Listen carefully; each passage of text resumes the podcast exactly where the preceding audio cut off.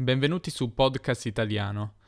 Oggi vi parlo di un argomento che reputo estremamente interessante, ovvero l'automazione. Questo è un episodio di livello avanzato, quindi vi consiglio di andare sul sito podcastitaliano.com per leggere la trascrizione con la traduzione delle parole e espressioni più difficili.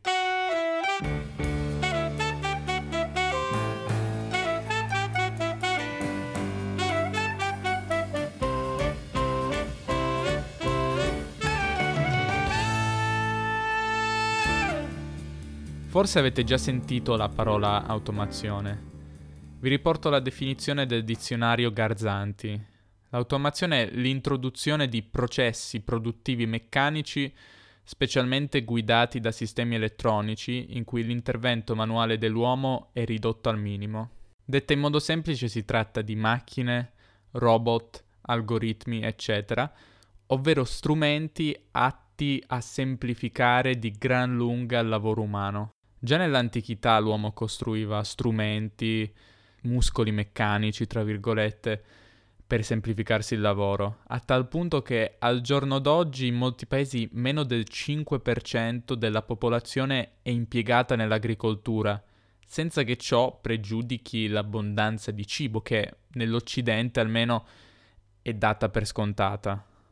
200 anni fa eh, la rivoluzione industriale ha accelerato moltissimo questo processo che non si è mai fermato, ma anzi continua ad accelerare di pari passo con il miglioramento degli standard di vita. E oggi stiamo entrando in un'era in cui gli strumenti da noi creati sono delle vere e proprie menti meccaniche. Quando pensiamo a scenari apocalittici in cui i robot si ribellano ai loro creatori umani, ci viene da ridere, ma stiamo parlando di qualcosa di molto diverso, ovvero un mondo in cui i robot fanno i nostri lavori meglio di noi e a costi inferiori. Molti dubitano che gli umani possano diventare obsoleti e che i loro lavori possano essere automatizzati. Anche se lo fossero, dicono, ci adatteremo come abbiamo sempre fatto. Il problema è che la rivoluzione a cui ci stiamo avvicinando è fondamentalmente diversa.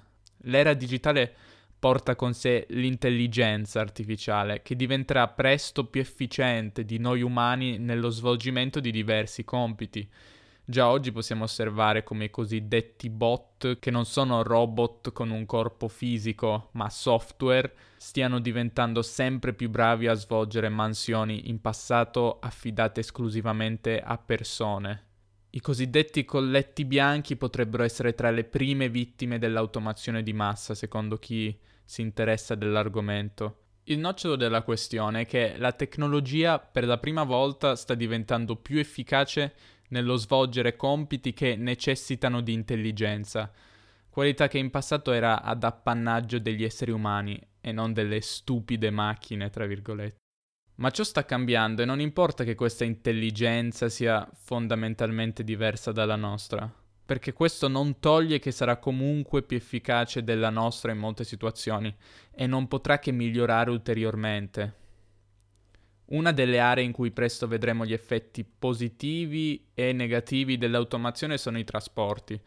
Sentiamo parlare sempre più spesso di veicoli autonomi. Google già da diversi anni li sta testando con successo, ma anche altre compagnie come Tesla, Apple e più recentemente Uber che intende sostituire i guidatori umani con una flotta di veicoli autonomi, puntano fortemente a questa tecnologia. I veicoli autonomi sono già adesso migliori di noi per quanto riguarda la sicurezza stradale. Pensate che ogni anno più di un milione di persone in tutto il mondo muore in incidenti stradali, i quali sono la nona causa di morte nel mondo. Un numero esagerato e inammissibile, soprattutto se la tecnologia può aiutarci a ridurlo drasticamente. Tutto questo è molto interessante, ma proviamo a pensare quante persone lavorino attualmente nei trasporti. Tassisti, camionisti, conducenti di autobus, tram, treni, metropolitane, eccetera. Si tratta di 70 milioni di impieghi a livello mondiale che potrebbero potenzialmente scomparire. E alcuni sostengono che nei prossimi 20 anni addirittura il 45% dei lavori che attualmente costituiscono il mercato americano potrebbero essere automatizzati.